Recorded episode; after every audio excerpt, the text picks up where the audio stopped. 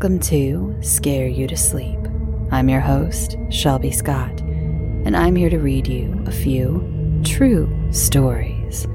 If you're new to the show, every once in a while I do these episodes where I read true stories submitted by you, the listener. If you've got a true story you'd like me to share with the class, you can send it to scareyoutosleep at gmail.com. And please put true story in the subject line or something along those lines. This first story is not about ghosts or ghouls, but a terrifying encounter with a fellow human being. This was sent in by Joshua Rowe, who has been a longtime supporter of the show. Thank you for sharing this harrowing encounter with us. Now, here we go. It was the morning of January 21st, 2021, when I experienced something that has changed me in a million ways. My story doesn't have to do with monsters, ghosts, or goblins, but something that can happen anytime. I am a night shift supervisor custodian for a well known college. I work Sunday through Thursdays, 11 p.m. to 7:30 a.m. I am one of those weirdos of the world who enjoys this shift. Plus, I get my scare you to sleep listening in these hours. It was your typical morning of collecting keys and radios at 7:15 to get ready to leave soon.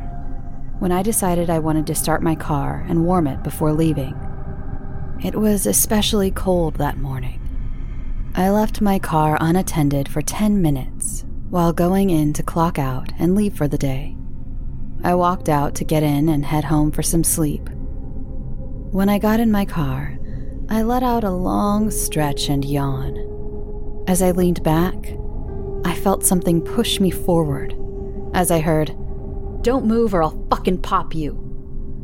I instantly yelled out, Holy shit! Come on, man! As I looked back and saw a man with a ski mask holding a pistol in my back. Then all at once, it sunk into me that this is real, and I need to just go along with this. I said, Okay, okay. What do you want me to do? He told me to take him to a bank and give him all I've got. I was hoping at this moment that someone around us could see what was going on. Then the crushing weight hit me that my back windows in that SUV were all tinted. I told him I don't know this area, which is partially true. I live 40 minutes from where I work and don't go to that area unless I'm going to work. He proceeds to direct me to a bank 20 minutes away. That was the longest 20 minutes of my life. A few times I was thinking about swerving into traffic. He wasn't wearing a seatbelt like me, after all. But I thought about the possibility of hurting other people. And also, if I did something like this, I may give him absolutely nothing to lose. I told him I was a father and that I don't care what he took from me that day, if he will just let me get home to my little girl. He told me, If you do what I tell you today, you will. I wasn't sure if I believed him, but he held every card in this damn situation. As we pulled to a red light beside the bank, the most helpless feeling was sitting at it next to a police car that could help me if they only knew what was happening to me. I heard him mutter from the back seat to not even fucking think about it. At the drive up ATM, he took $400 from me. My bank has a 24 hour withdrawal limit, so this was the best I could do for the guy. I laugh about it now, but right after we left, I said, like we were buddies, So, where can I drop you off? Like, this was the end of my freaking nightmare. He proceeded to direct me to a very bad neighborhood at a four way stop and got me out of the car, took all of my things, and read my license back to me so I would know he knew my address. Luckily, that had an old address. He drove off in my car, leaving me stranded. I banged on three different doors with no reply. I finally waved down a maintenance van for the local elementary school. He let me use his phone to call the police. They took me to the station and tracked my phone to my car, where he left all of my things. He only wanted the cash, I guess. I was so happy to get home later that morning and hug my little girl. I don't think I've ever hugged her that tight. I don't think they ever caught the guy, or they haven't contacted me if so. I don't think about it as often as I used to, but am certainly more aware of my surroundings now. If they ever did catch him, and I had to face him again, I would forgive him. Though that was one of the scariest things I'd ever been through, it also taught me just how lucky I am to be here. There is a small article in the paper they put out about it. I'll link it here. And I will, this is Shelby, and I will link it in the show notes. However, it is contradictory to my story. I think my report was dampened for whatever reason. In the article, it says he was outside my car and made me get in, which was not possible considering I left with a group of people who would have seen that happen. I'll leave you with this always be safe, always be grateful for the time we're given, and always check your back seat. That is terrifying. That's one of my biggest fears. I am so sorry that happened to you, Joshua. Uh, even when I get gas and I have to go inside to pay if like the pump is the pay thing on the pump isn't working or whatever, I it's like I I, I always think check my back seat, but like too late. You know, you know what I mean? Like if there had been someone in my back seat, it I would have it would have been too late. I basically get in my car and then turn around real quick as if that's going to do anything. so, yes, check your back seat and I am so glad that you're okay, Joshua, and you are here to tell us this tale and warn all of us. This next submission is from Danielle Johnson, who has written in before, and she mentions that, so I'll just get right into it. Hi, Shelby.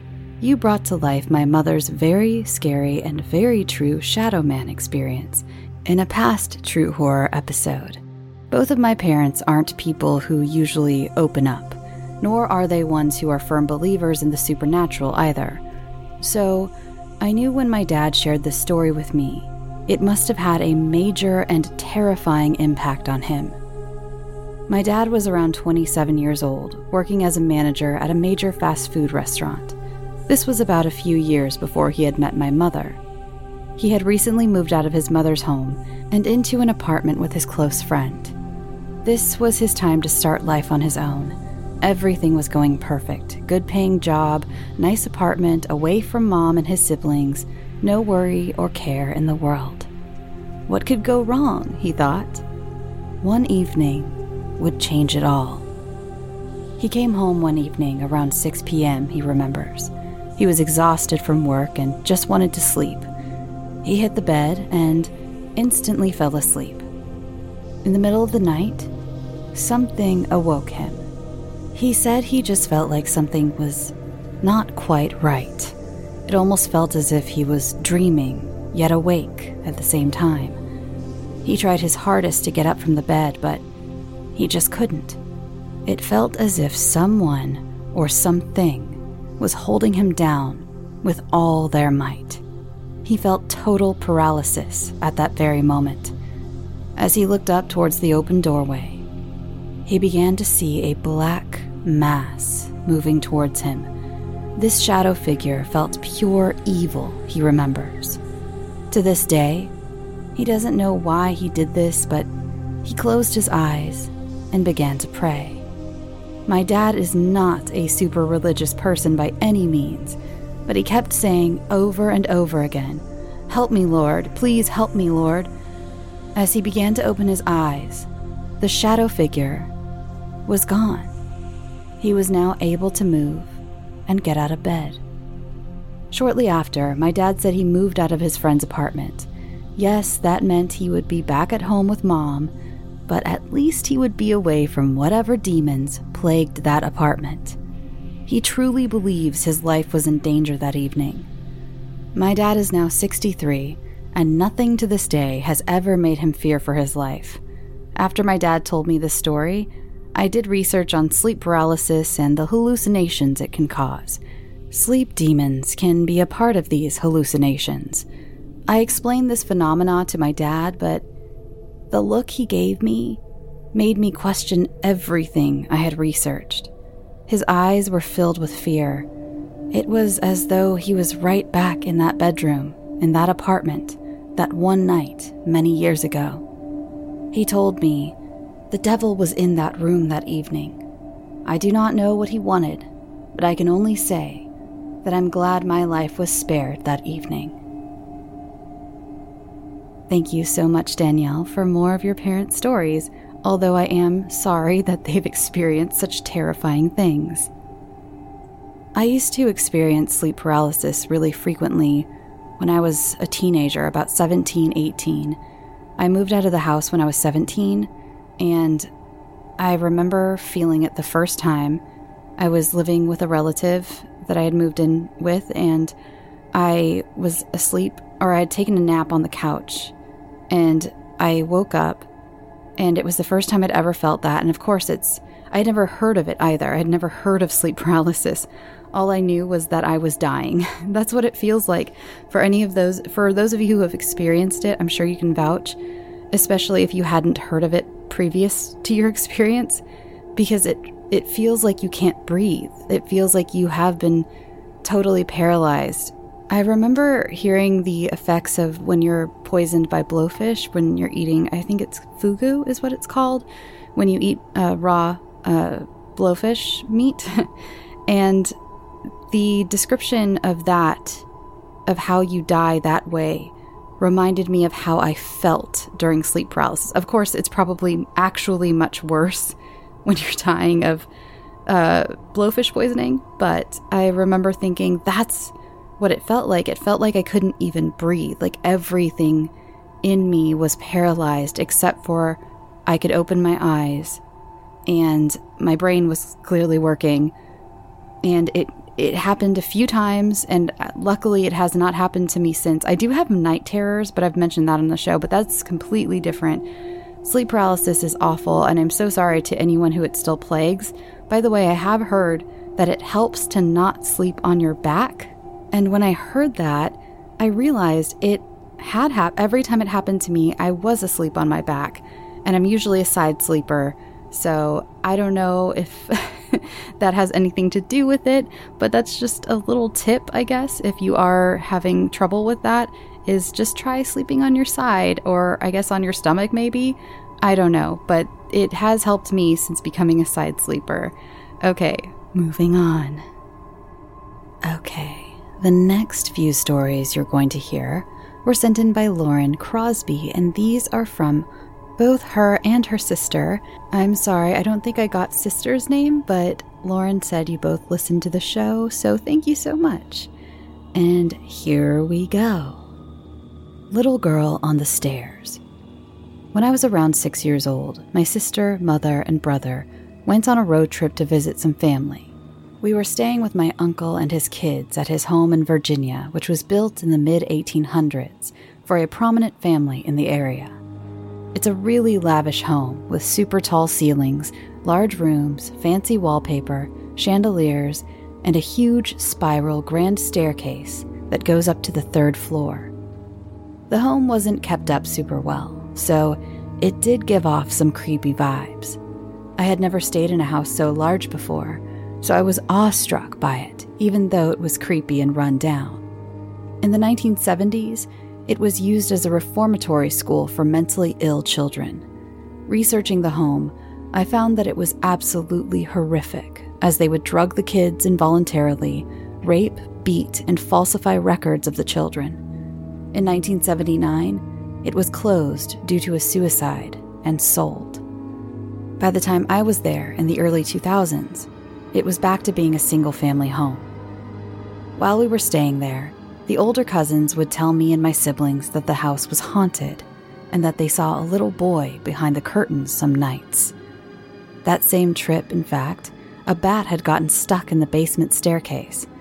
I didn't really think too much about the ghost stories they were telling me. I thought they were just wanting to scare me. My cousin, who was around the same age as me, loved to explore the grounds during the day. The old dormitories on the grounds are still standing, even though they are in bad shape. In these dorms, there was some old furniture, curtains, and of course, some old dolls to really add the cherry on top of the creepy factor. When we were done exploring the dorms, the sun was setting, so we decided to go into the old parlor in the house and play Go Fish before it was time for bed. In the middle of our game, I started to get a feeling like someone was watching me. So I went to go find my mom. When I walked out of the parlor and into the room with the grand staircase, I saw a young girl slowly walking down the stairs. The lights were really dim, but I knew I had never seen this girl before. I assumed she was my cousin's friend since she looked about the same age as us. I was waiting for her to come down the stairs so I could see who she was. When I noticed her clothing, she was dressed in a beautiful floor length floral ball gown that looked like it came straight out of Gone with the Wind. I noticed that she was faintly glowing gray. As soon as our eyes met, I knew something was off and I ran away. I didn't tell anyone what I saw. As my cousin and I were exploring the grounds the next afternoon, she took me through the trees, and we stumbled upon the family graveyard of the original owners. The first grave I saw was smaller than the rest of them, and the dates indicated that the girl who was buried there was only eight years old when she died. The graveyard had about 10 other graves in it, and there were a few more children buried there, but the majority of them were adults. This always stuck with me since no one knows anything about the original owners of the home, and they all died within a few years of each other. It wasn't until we were on our way back home a few days later that I said, Guys, I think I saw a ghost. My sister, who was 12 at the time, started asking me a ton of questions. Where were you in the house? What was she wearing? How old was she? What did she look like? After I answered her questions, I asked her why she cared so much since she didn't usually show much interest in most things. When she said, I saw the same thing. My sister told me that she was leaving the room she was staying in one morning. The room she was in had access to the servant's staircase. While she was heading down, she felt like someone was walking behind her. She turned around and she saw a little girl. She was just standing in the middle of the staircase, in her dress and completely gray. My sister said that she then ran out of the kitchen and refused to tell anyone about what she had seen. A couple years after we visited, my uncle and his family moved out of the home, and it has stayed mostly vacant since then. Except for the little girl in the floral dress, that is. I was going to keep all my comments to the end of all these stories, but I just wanted to say that younger me, in fact, just adult me, is incredibly jealous that you got to explore such a cool old place and the grounds and the dormitories and things. I wonder, you didn't mention, but I wonder if it gave off like a, a bad energy considering what happened there and kind of considering when it was built. Uh, so I wonder if it was just kind of one of those dark hole type places. But uh, you didn't mention that, so maybe not. Maybe I'm wrong. But moving on to your next story Deja Revé. My sister and I have always both experienced deja revé. This is like deja vu, but instead of just feeling like you've experienced something similar before, we'll be doing something or see something and remember that we had a dream about the exact situation the exact line in a show we have never watched, the exact TikTok, or the exact conversation. One time I had a dream about this older house, just living in it, nothing extraordinary. I woke up from the dream the next morning and moved on, nothing in the dream being something worth remembering afterwards. A few weeks later, I was idly scrolling on my phone, flipping through social media, when all of a sudden an article about different older homes popped up. I clicked on it, thinking I would see something creepy or some pretty old homes. That's when I saw it the house I had lived in in my dream a few weeks prior. I felt a rush of familiarity about the house and could remember my dream exactly. Spooked, but trying to calm myself down, I sent the link to the article to my sister in a text. I didn't tell her about what I had experienced, I just knew she would appreciate the beauty of the old home. Moments later, she texts me saying, I had a dream about living in this house a few weeks ago. That's so fascinating. I actually have some more deja vu coming up later in this episode, but the person who sent it in didn't call it that. I don't think that they've, they may have never heard that term before. So I hope they're listening and I hope they hear their story, but I also hope they hear this and kind of put an idea of what they may be experiencing to words. Um, but I've experienced this too. I know, I know some of you out there just rolled your eyes heavily. But I remember telling my parents about this. I'd be like, I had this dream about, you know, being on, and it would be like you described. It's something super mundane. One of them I remember was driving on this road and seeing this specific scenery and building as we drove by, like drove you know, just, and that was it. That was all it was. Nothing spectacular happened. And I remember then later on, I don't know, remember how long later on, but we ended up going somewhere new. We had never been there before. And as we were driving, I saw that scenery and that building. And it was very confusing because it happened to me when I was very young. And I was like, I don't know what to do with this information. It's a it's a really strange feeling. I've experienced it a few times. I don't I'm not going to say it's, you know, what it is definitively because I'm very as mo- many of you listeners know, I'm very open to skepticism and science and things like that of that nature, but I I don't know what it is, and it is very eerie and very strange when you when it happens. And it, I've never heard anyone mention it before, I believe, in any of these submissions I've ever gotten. And I got this, and I have another, like I said, another one coming up near the end of the episode. So, fascinating. Moving on. Grandma's house. My father is from a small town in upstate New York. When his mother was at work, he would often visit his grandma's house. He and his grandma were very close, and she was very involved in his life growing up. They would spend lots of time together watching TV, reading, or eating the cookies she would make for them together. When he got older, he moved across the country to go to college and he started a family. He would visit very occasionally, but it was too expensive to bring me or my other five siblings. Growing up, I had never really visited the area where my extended family lived. My great grandma passed away just when I was six, and I never got the chance to meet her. My father also grew up very poor and didn't have any pictures from his childhood, or of our great grandparents. A few months ago, I had a dream that I was in this older house I had never seen before. I was in a room, which was more of a hallway landing between a couple other rooms. It had a closet that opened up to the stairs to the attic. The walls and ceiling were wood paneled and painted white. This area was set up as a bedroom, which I thought was weird at the time since it wasn't a closed off room in the dream, my sister and I were laying in the bed, about to go to sleep, when all of a sudden, a taller woman that I didn't recognize entered the room. She said she had been looking for my sister and I and started talking about her molasses cookies. She was very loving in her tone when talking about the cookies, but she got very serious a moment later when she told us that we needed to see what was in the attic. She was getting frantic when my sister and I told her that it was scary up there and we didn't want to go. She just kept insisting that we needed to go up there and see what was there for us. After that, my sister and I started heading for the stairs. But I woke up as soon as I opened the door.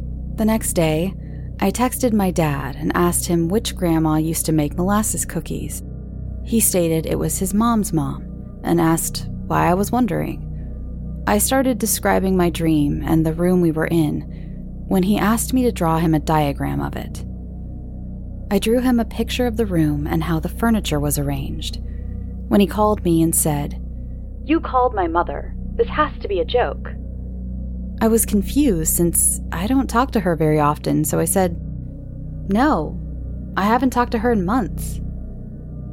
He was convinced I was pranking him since I have never met my great grandma, let alone been to her house. He said that the room I drew was spot on to where his grandma set up her bedroom, which was at the bottom of the attic steps, since it was the warmest spot in the house. I asked my dad what she kept in the attic, and he said he wasn't allowed to go up there, but he stated that his mom kept all his grandma's stuff in her attic, and she still has all of it. Since then, my sister and I have been trying to plan a trip to go visit my grandma. I will keep you all updated in case we find anything in her attic that our great grandma would have wanted us to see. Now, below are stories from my sister. Hello, sister. Deja Revé from my sister. Last year, my husband and I were looking at the possibility of moving. Our family was getting bigger, we were growing out of our current house, and we needed more space. One day, I was looking through houses on Zillow, just seeing what I liked, what was in our price range, and what would be the best fit for our family. I then saw this house. It was a little older, made of stone, and very quaint and very unique.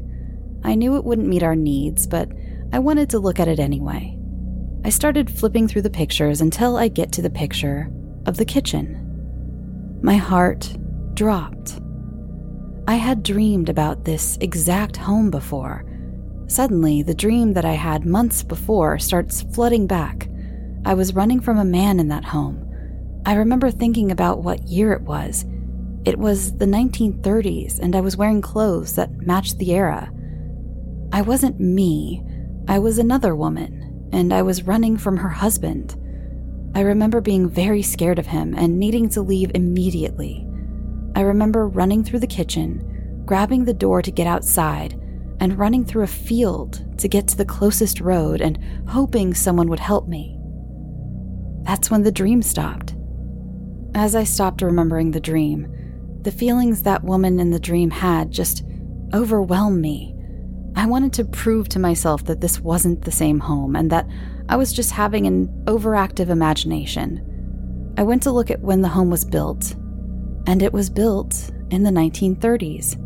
Stressed, I pull the map of the location of this home up. It was out in the country, surrounded by empty fields, and the exact country roads the woman in the dream was planning on running down to get help. That is very spooky. Very spooky. I don't even have much to say about that other than, oof, must have given you a cold chill that day. Okay, Grandpa's story. I have a grandpa who isn't my biological grandpa, but he accepted me and my siblings as his own when my dad married my stepmom, even though we were almost teenagers. We even call him the same name that our stepsister called him, Dodad. He always treated us the same and had a special relationship with all of us. He'd watch us while our parents were out of town, spoil us with treats, and was always there when we needed him. He was the kind of grandpa who didn't say much, religiously recorded the Weather Channel, and smoked cigars out in his garage. He passed away in 2013. It was devastating. A few years ago, I was having a dream about my grandpa.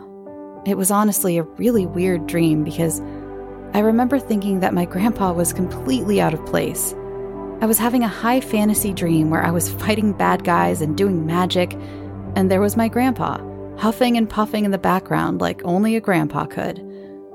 I remember him being very concerned about the bad guy in the dream and making remarks about how he didn't know what was going on, but he definitely didn't like it. Then I woke up. I remember laughing about the dream to my husband because it was so strange. A few days later, I was hanging out with my sisters and I told them about the dream I had. My younger sister looked at me and said, When did you have this dream? I told her that I had it about two nights prior. She looked at me and kind of laughed and said, I had a dream about him that same night. We were both very spooked, but also happy because it felt like he was visiting us. Fast forward a few years, I have a daughter now. One day, we were visiting my parents, having dinner with them, and just having a small family get together. My daughter, who at the time was about 15 months, saw a picture that was in the living room. It was of one of my sisters and our grandpa. She pointed to the picture and pointed out my sister, saying her name the best she could. Then she looked at my grandpa, and clear as day, she proudly said, Doedad. Needless to say, my sisters and I were very surprised, as we had never told her about him. She was very young, and he had died many years before she was born. We looked at her again and asked her who he was, pointing to him in the picture. Again, she said, Doedad. Pregnancy story. My husband and I were trying to have a child unsuccessfully for a long time. We went to the doctors and found out that he had a medical issue that didn't make it impossible, but made it very hard. Insert a joke here. We decided that we would just let it happen if it happened and not worry too much about it. We didn't want to have disappointment after disappointment. A year or two later, we were headed out of state to be a part of my brother in law's proposal to his girlfriend. That night, when we got to the hotel, my husband and I did each other's tarot readings. He went first, and I read his cards. We talked about life and all of that mushy stuff. He then went to read mine. I had a specific question about whether or not we would have children and what the future would look like.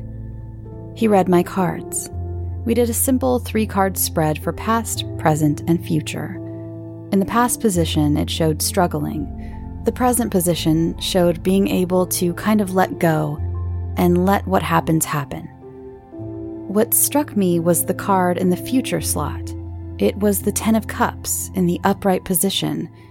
This card in particular represents contentment and family, and is one of the most positive cards in the deck. The deck I was using was the Crow deck. It pictured two adult crows flying next to a nest of their baby crows, with a rainbow and sunflowers depicted in the background. My husband and I got very emotional, as we felt like it was saying, Yes, you will have children one day. I had just had a miscarriage a few months prior. The next day, we were parking at the arboretum that my brother in law chose to propose in. In the parking lot, there were three crows hopping around. I thought it was weird as it was a very busy day and typically crows wouldn't be hopping in a parking lot. Out of curiosity, I looked to see what seeing three crows meant. I found that it meant a new celebration on the way and the birth of a baby girl. I brushed it off. I didn't want to get my hopes up. My brother in law got engaged and we celebrated for the rest of the weekend. When we got home, I had been feeling a little sick. I knew I was a few days late on my period. It should have started over that weekend. I started thinking about the crows and the tarot cards and decided to use one of the pregnancy tests we had. It was positive. Nine months later, I gave birth to my beautiful baby girl. Congratulations! I'm that, that, that was, what a heartwarming story to end off your your sister tales with. I love that. That was beautiful and I'm so happy for you. What a cool this was a great bunch of of submission or stories that you you both have experienced together. That's amazing. And of course, thank you for sharing them with us. I really appreciate it, and I'm sure everyone here does too. All right, moving on. This is actually going to be our last submission of the evening. I'll explain why at the end. This episode's a little bit short, but this is from Samuel Moon. Samuel starts out with some very kind words about the show, and I just wanted to say thank you so much and said that they found this show from the 13 podcast and any chance to mention my friends over at 13, I will. So go check out 13. Okay, so Samuel's story, which I uh, previewed a little earlier, if you remember. So Samuel says, On to the main reason for this email. I have a true story submission for you. I dream the future. It's not super glamorous or awesome. I never dream of winning lottery numbers or imminent danger or anything. Most of the time, it's just conversations. And usually, I don't even realize that the dream is a prophecy until I'm living it out. I know that some people would just say it's deja vu or something, but I don't think so. It's happened way too often to be random neurons firing in my brain or something. Although, I guess biologically it is, but you get my point. The most memorable instance of this happened when I was about 10 years old. I dreamt that my brother got bit by a dog. The following day, we were at my mom's boyfriend's friend's house, and sure enough, this guy's dog bit my brother. When I told my mom about it, her boyfriend tried to comfort me question mark by saying that if you want something bad enough in your dream, it would happen in real life. WTF? But yeah, that's my story. I dream the future. Just yesterday, I lived through one of my dreams sitting in the break room at work. Couple coworkers were having a conversation, and it was the same conversation from a dream I had a week or so back. If only I could harness this ability. So there you have it, Samuel. Uh, as you can see, you are not alone. I've had the, an experience with this, and so has Lauren and her sister. I don't know how to explain it. I don't know what it is. Like you said, I'm like you, where it's like, yes, neurons firing, but why and how? Uh, there's a there's a book. It's a fictional book called John Dies at the End. Uh, I read years ago, and they brought up this great point that, again, the book is fictional, but this point stands because I've had, I'm sure some of you have experienced this sort of thing where a sound in real life is happening in your dream somehow. Uh, the example they used in the book was, I think it was lightning or thunder or something of the sort. And in the dream, I want to say there was a phone ringing or there was something happening in the dream basically it lined up with the lightning or thunder happening in real life. And it was kind of a like, that's happened before. And I'm, again, I'm sure it's happened to you where some sort of real world sound happens in your dream. And again, I'm so sorry. Sometimes I get extra weird on the show, but the the thing presented in the book was how does your brain know that that sound was going to happen because it clearly created a story around this sound.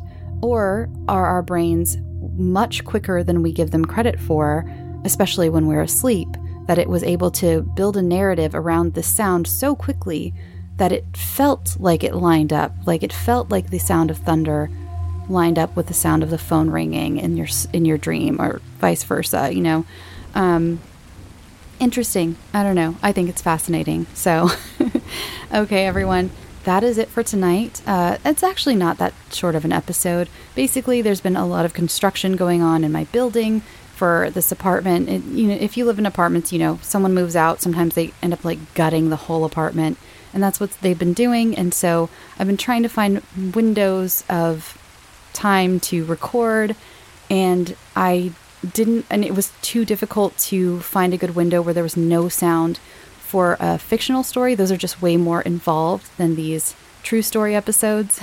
so I decided to go with these true stories, and I didn't have as many in the submission folder as I usually do. I usually kind of wait for a few good ones to build up. And honestly, like again, I'm looking at my my count. It's it it we did good. This is a good. It's a pretty normal length episode. Uh, for some reason, I thought it wouldn't, but Lauren and her sister provided us with lots of entertainment this evening. So thank you, but thank you to everyone. Um, everyone who wrote in. It was fun to start off the episode with an actual true life story, although fun is probably not a great word. Sorry, Joshua. I do not mean to make light of your situation because it sounds terrifying. Okay, and if you're new to the show, you can find me on Me in the Show. on Twitter and Instagram at Scare You to Sleep, or you can find my personal stuff at Shelby B. Scott. And oh, I wanted to mention real quick I have noticed something recently from people following me on Twitter, both the show and my personal Twitter. I have a lot of microbiologists who listen to the show. Like a lot of you. Like noticeably a lot of you. I always I kind of look a lot of times, if you follow me, I'll probably give your profile a little peek just to see, um, especially if I have time. And there are so many microbiologists, a lot of uh, people in school for microbi- microbiology as well. I don't know why, but I think it's cool. And I think what you do is cool. I don't have a math science brain at all. And so uh, my hat's off to any of you in STEM, you know, and I think it's neat. Welcome microbiologists. Welcome, all of you. Maybe you should start a club. Uh, microbiologists who listen to Scare You to Sleep. I'm not good at naming things, am I? Anyway, uh, so yeah, that. And uh, oh, I wanted to also mention I've been mentioning the Spanish version of the show, Dormir o Morir. Dormir o Morir. And I don't know if I've mentioned enough. The guided nightmares are also available on that channel, Dormir o Morir. So I don't know about you. I listen to a lot of ASMR to go to sleep or to study, or to study, to write, or to, well, yeah, sometimes I study for the show, uh, different things. When I'm working and checking emails and things, I like to listen to ASMR or gentle stuff like that in different languages because it's I like I love the sound of people talking and I do I just I love this something about the sound of people talking makes me relaxed and happy. I'm sure a therapist could work out that for me, but it's not a bad thing. It's a good thing. But I've noticed sometimes it can get distracting if I know what they're talking about. So I listen to some ASMR in different languages because it's like I get the sound of someone talking, but I don't recognize the words enough to be for it to be distracting. So, just putting it out there, again, the guided nightmares are available there, and so if you are like me and that helps you out and you don't speak Spanish, because I guess this would only work if you don't speak Spanish, uh, I thought that would be a cool thing for you to check out is listening to those guided nightmares in a different language. The show itself has been amazing, by the way. Uh, Memo, who did the translating and editing for me, uh, I I let him know I want you to turn my stories into something so it's not just a direct translation, like change any idioms or sayings or things that wouldn't make sense for a Spanish speaking audience. So he did. And there's like, so the stories, some of them aren't exact, just translations, and he did a beautiful job. And so if you are, uh, if you're studying both languages or if you happen to speak both languages, it really is a different experience to listen to it on the in the Spanish version because it's like for instance um, bug out I believe it was bug out. Yes changed the one of the protagonists to cindy from david and just changed around a few little things. And kind of and also the intro was built more like it was you were watching a live stream instead of reading a blog. Like i had done it.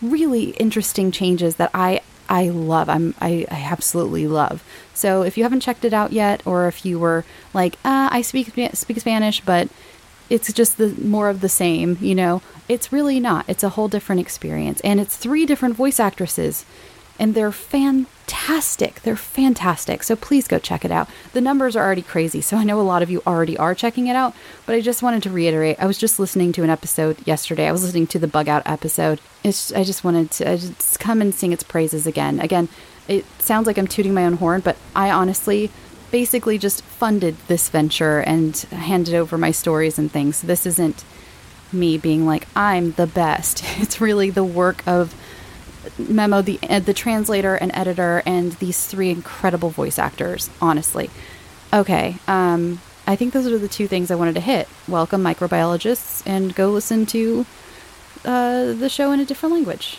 uh, Spanish in particular. um, uh, let's see. Oh, again, you heard at the top of the show. If you have any stories or anything you'd like to submit, scareyoutosleep at gmail.com.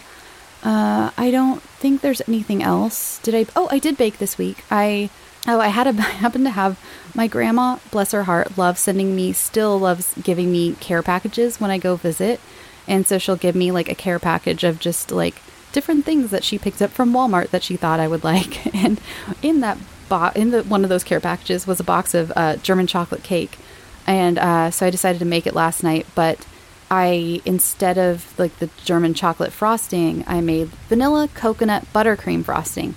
And I remember you probably remember my old native ads where I told you vanilla coconut is one of my favorite scents ever, and it's also one of my favorite tastes ever. So the cake it might be a little better with I'm I'm more partial to devil's food cake because it's a little more chocolatey, but incredible combination. Just simple uh, American buttercream with coconut and vanilla. So, and that's one I can't really send you the recipe to because it's a box cake and then just uh, kind of a, a buttercream I whip together. I don't follow a recipe when I do simple American buttercream anymore. Um, so, sorry.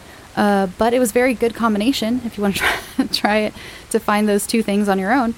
Uh, okay, I think that's all, and I'm gonna go. My voice is not doing great this week. Oh, oh, sorry there's a new guided nightmare out if you didn't see, if you didn't get a notification for it. There is a new guided nightmare, and I had some fun with it. I'm starting to, I mean, I've been doing a little bit of an overarching narrative, and I'm having fun with that. And it's, I, th- I hope you like it too. Please let me know if you liked the new episode because it's different. It's very different than any of the other episodes, but I, I personally really enjoyed writing it and, and editing it and just doing it. So um, I might throw, if you pay attention to the narrative, if you are following the narrative, I might throw one of those in every once in a while because it would work. And let me know if you're liking the fun little story I'm kind of slowly put, piecing together for you over the episodes. But they still are very much listenable individually. So if you aren't caught up on like the last episode or you have no idea what I'm talking about because you haven't, you know, noticed this subtle narrative I've been putting in because you're sleeping to it, which is good. Uh, then don't worry, it's still very listenable as a as an individual episode with no no knowledge of the story surrounding it. All right, everyone, I'm to go. And I hope you have a fantastic weekend. Go get some sleep. Sweet dreams.